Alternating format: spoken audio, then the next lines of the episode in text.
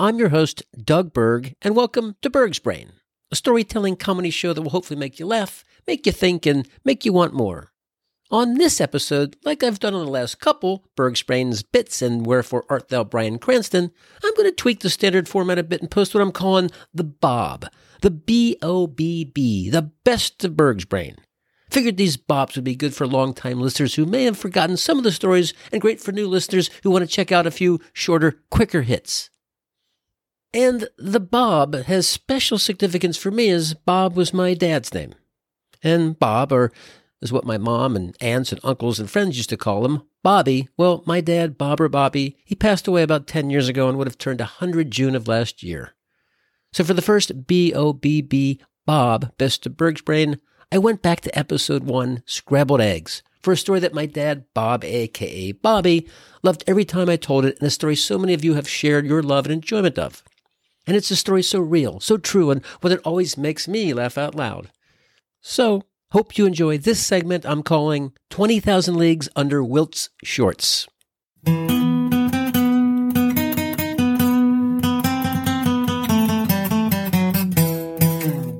I was nine, we went to Hawaii, and in lieu of a luau, and by the way, whenever I hear the word luau, I hearken back, because no one ever seems to hearken forward, to Kareem Abdul-Jabbar, whose given name was Lew Alcindor, and how Kareem single-handedly, because for some reason doing something double-handedly I guess is meaningless, Lew Alcindor slash Kareem Abdul-Jabbar changed the game of basketball in two amazing ways. First, Kareem, back when he was Alcindor, started playing basketball in college at U C L A for legendary coach John Wooden, the Wizard of Westwood. And Wooden was old school, total preparation, attention to detail, to the point he taught his players how to properly put on their socks and tie their shoes. And players back in the sixties didn't question, didn't complain. They just let this little wire-rimmed wizard with his trademark rolled-up game program instruct them on putting on socks and tying their shoes. How many ways are there to put on socks and tie your shoes? But I guess you win an unprecedented ten championships in eleven seasons, including seven consecutive, you get to tell college kids how to dress. But what a different time. Can you imagine the Wizard of Westwood trying to teach LeBron how to don his socks and tie his shoes? In a short, to-the-point LeBron tweet, the Wizard of Westwood would be labeled the weirdo of Westwood, never to coach again. But back to Alcindor slash Jabbar and how he changed the game. See, N C double A officials felt he was too dominant a player because he could dunk the ball at will. They felt he'd be unstoppable, so they changed the rules to forbid dunking in college games. The Alcindor rule, as it was called, held from nineteen sixty-seven to nineteen seventy-five when it was rescinded and players were allowed to dunk again. Now, can't you just see these milquetoast, crew-cut, wire-rimmed, glasses-wearing, bleach-white, big-time supporters of the Vietnam War N C double A officials sitting around the table in sixty-seven complaining how, we gotta get dunking out of the game because it's ruining the integrity and the only dunking in America should be for powdery white donuts. So these racist bastards outlawed dunking. They outlawed one of the greatest plays and most exciting moments of basketball because they feared a tall, graceful, angelic, gifted, divine black player could take the integrity out of a white-invented, peach-basket, flat-footed, set-shotted, right-handed, only dribbling, Chuck Taylor, high-top-wearing, short-shorted, Indiana Hoosier, daddy, hillbilly, hooping game. Articles I've read on the topic go on to say, and I quote, as a result of the rule taking away dunking, Alcindor developed a good hook shot, which he used effectively during his playing days in college and the N B A. A good hook shot? He didn't develop a good hook shot. He developed a great hook shot, an outrageous hook shot, a one-of-a-kind hook shot, an unstoppable fucking hook shot, one that was known as the sky hook shot, or as people who know the game simply say, the sky hook, because you don't need the word shot at the end of the word sky hook. Sky hook tells you all you goddamn need. See, in basketball history, there's only a few epic shots. Early on when it was a segregated whites-only game, you had the set shot, which was what slow, earthbound, gravity-challenged white guys did for the first thirty years of the N B A by simply shooting a ball two-handed from a set or flat-footed stance. Sorry I missed that edge of your seat nonstop excitement. I have this sixth sense, this odd tingly feeling that if Trump had won a second election, he and Kentucky's own bluegrass blue blood, Mitch the Bitch McConnell, would have passed a law requiring the set shot be the only shot in basketball, because America would have been made great again if we just go back to the set shot. Now the next innovative shot was the jump shot.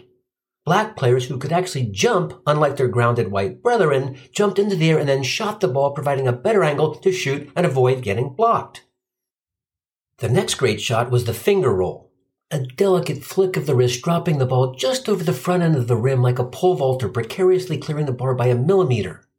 And this delicate flick was invented by a literal giant, seven foot one Wilt the Stilt Chamberlain, who scored over thirty-one thousand points in his long, illustrious career, scored one hundred points in a single game, maintained a paltry fifty-point-per-game average for an entire goddamn season.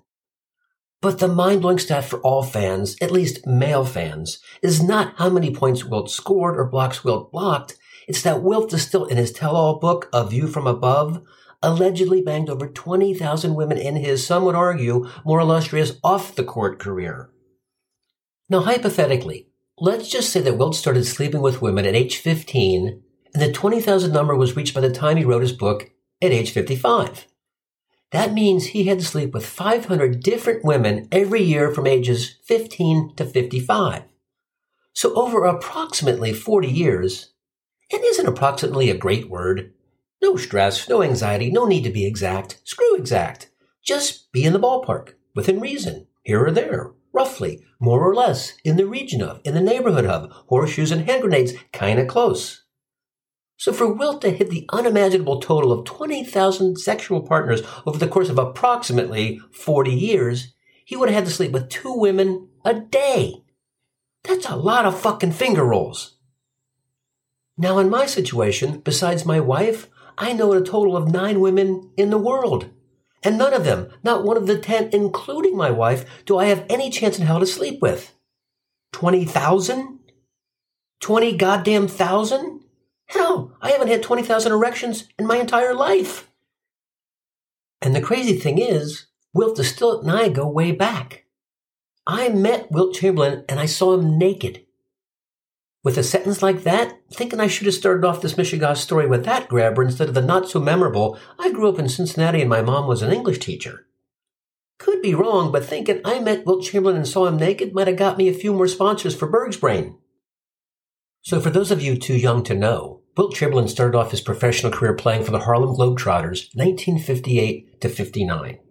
Now, I wasn't born when Wilt played for the Globetrotters, but I have fond memories as a young boy seeing the Globetrotters with hilarious showmen Geese Ausbie, Meadowlark Lemon, and that crazy, dribbling, ball-handling magician Curly Neal.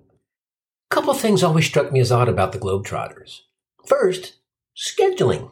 See, scheduling was clearly not a big priority for the Globetrotters, and starting way back in nineteen fifty-two, they always played the same team, the Washington Generals, every game, every year. Who we playing tonight, Coach? The Generals? Again? Seriously? No other teams around? No one wants a shot at the goddamn Globetrotters? Shit, I gotta guard that fat white dude with B O, onion breath, and bad gas one more game. I'm gonna lose my shit. Now the second, even more outlandish oddity was that the Generals starting in nineteen fifty-two were coached by player-manager Red Klotz, and during his tenure as player-coach, the Generals lost two thousand four hundred ninety-five straight games during a twenty-year run. Then on January fifth, nineteen seventy-one, the Generals did the unthinkable, the unimaginable. They beat the undefeated Harlem Globetrotters one hundred to ninety-nine on a last-second shot by none other than Red Klotz himself. And while that was front-page news from Maine to Baja, what was more amazing to me was that Red Klotz had managed to keep his job in the midst of a twenty-year, zero-win, two thousand four hundred ninety-five game losing streak. Hell, today a coach starts off oh and five, he's looking over his shoulder more often than a gazelle drinking out of a watering hole in the Serengeti. So after a stint with the Trotters, Wilt next played for the Philadelphia and later San Francisco, now Golden State Warriors, fifty-nine to sixty-five. Wilt then played for the Philadelphia seventy-sixers, sixty-five to sixty-eight, and finished out his career with the Lakers, sixty-eight to seventy-three. Now, I was born in nineteen sixty, and five years later when I was five, the Philadelphia seventy-sixers and Wilt Chamberlain came to Cincinnati, my hometown, a town well known for two illustrious things, Pete Rose and chili. Now, not a day goes by that I don't question, wonder, contemplate, why oh why did I ever leave that baseball role model culinary utopia? What a combo. What a daily double. What an exacta, if you will. Charlie Hustle, Peter Edward Rose, and Skyline Chili. Place a few wagers, chow down a five-way, and for those of you not from Cincinnati, that's chili, spaghetti, onions, beans, and cheese. Throw on a bib right about now, as I know your mouth's watering. Then you kick back, throw another Huntsky on a few ponies, and head to bed for an eye-watering, paint-peeling chili farts and flatulent fest. Which, when you think about it, when you analyze it, when you kick it around, flatulence is the pinnacle, the penultimate, when it comes to passing gas. A fart can be funny, a fart can be smelly, a fart can be silent but deadly, but a fart can never be flatulence. It can only dream of being flatulence. A fart is described as an omission of gas from the anus that is often laughed about. Flatulence is defined as the accumulation of gas in the alimentary canal that can be embarrassing and make you feel uncomfortable around each other. Just saying the word flatulence takes you to a whole different level. Sounds like the definition of flatulence should be a fart so massive it flattens anything in its path. In other words, the Hiroshima or Nagasaki of farts. Look, a fart's not bad. A fart's nothing to turn up your nose at. A fart can make a match held near your ass shoot out flames, entertaining your buddies for days. But flatulence compared to farting? It's like an eagle and a crow. Both have wings, both can fly, but one is the majestic emblem of a country and was known for its annoying caw at six a.m. every fucking morning. So two birds in the hand, but very different in the bush. And you know that phrase, a bird in the hand's worth two in the bush? Puh, that's retail. Anyone of Middle Eastern descent, a Jew, a Palestinian, an Egyptian, not a one ever pays retail. So in Israel, or Palestine, or Egypt, a bird in the hand can be worth one point five to one point seven in the bush. And for Jews, a bird can go as high as one point nine if it's a burning bush. But two? What are you, Meshuggah? And back to farting.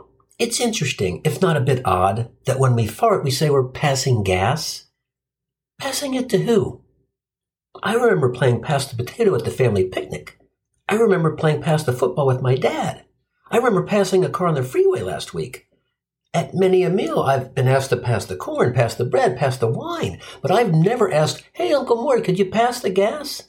Although Uncle Mort seems to consistently and repeatedly pass the gas even without the query. So back to nineteen sixty-five and me as a five-year-old little pisher witnessing a naked seven-foot-one Wilt the Stilt. See, the Sixers were in town to play our N B A team, the Cincinnati Royals. And back then, teams didn't have fancy-schmancy workout facilities, so the Sixers held a workout at the J C C, the local Jewish community center. This was a place where you could shoot some baskets, grab a Doctor Brown's cream soda, and see old, naked, overweight, cigar-smoking Jewish men with these horrific hanging, wrinkled turkey giblets dangling between their legs, causing you to wonder why the Moyle, who circumcised these altacockers years earlier, didn't take a little more off the bottom to account for the unstoppable, unflappable gravitational pull pulling these Prussian prunes downward toward the center of the earth. So this local Jewish guy, a k a. Big Macher, Ronnie Grinker, was a sports agent. And if you think it's cool now to be a sports agent, back then, hoo-wah, that guy was hot shit. And Ronnie had that classic Jewish sports agent look. Snazzy suit, gold chains, gold watch, gold Jewish star, and gold high necklaces. Hell, he even drove a goddamn gold Cadillac. So Ronnie represented some of the Royals, and he arranged for the Sixers to practice at the J C C, and he let a few of us on the inside know.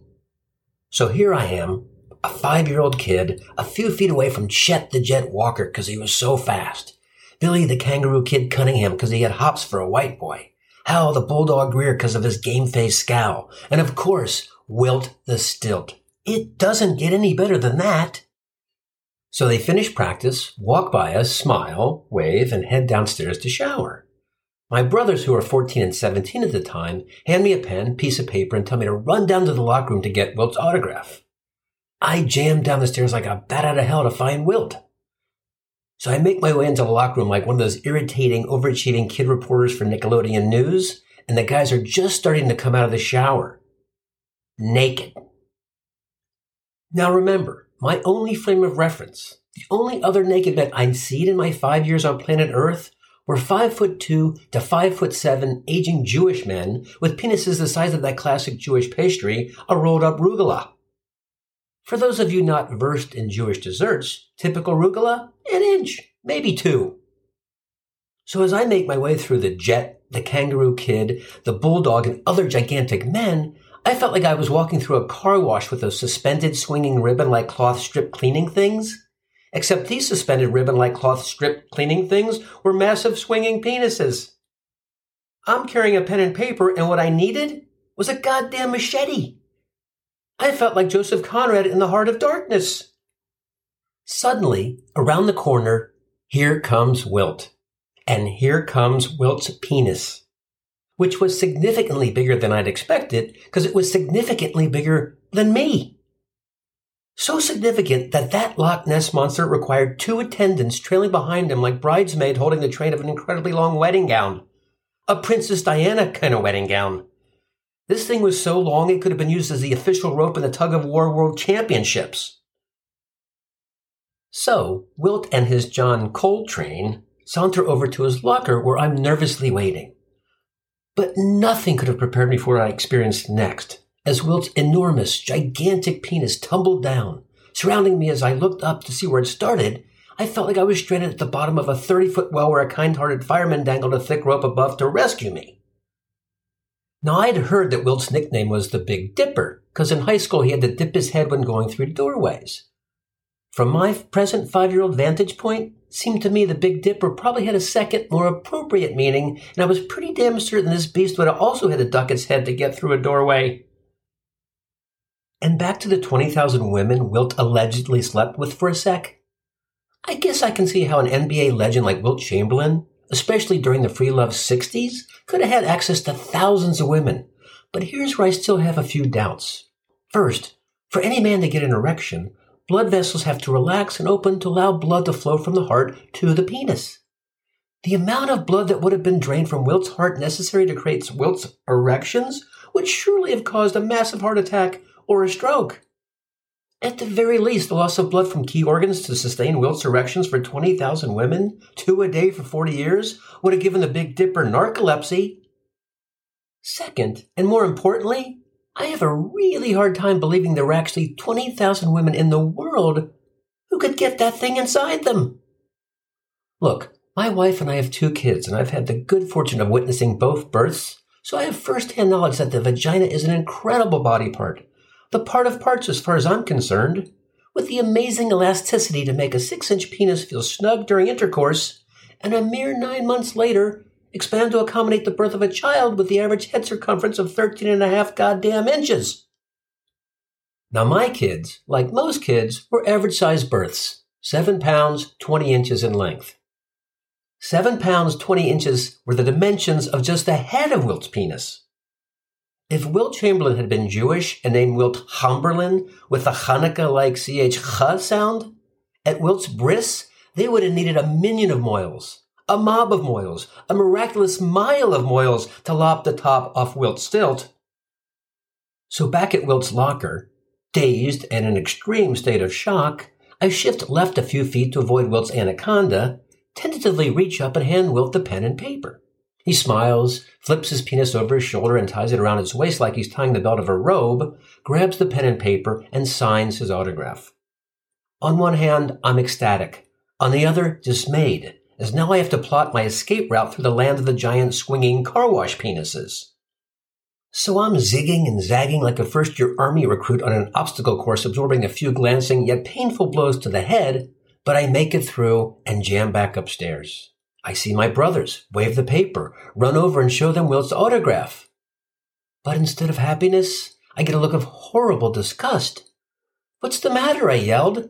They hand me back the paper. Wilt's hand was wet from the shower, and that wet got on the paper, so the autograph was completely smudged and illegible.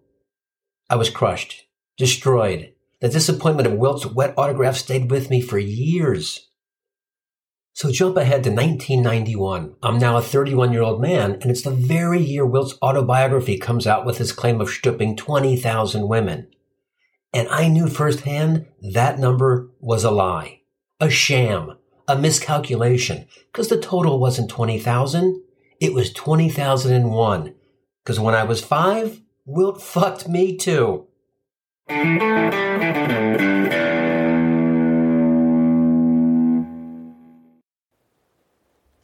Well, thanks for listening to the Best of Berg's Brain Bob episode and hope you enjoyed the ride. Special thanks to my close friend, musical director, guitar legend, and N B A groupie, Jeff Peapod Miller.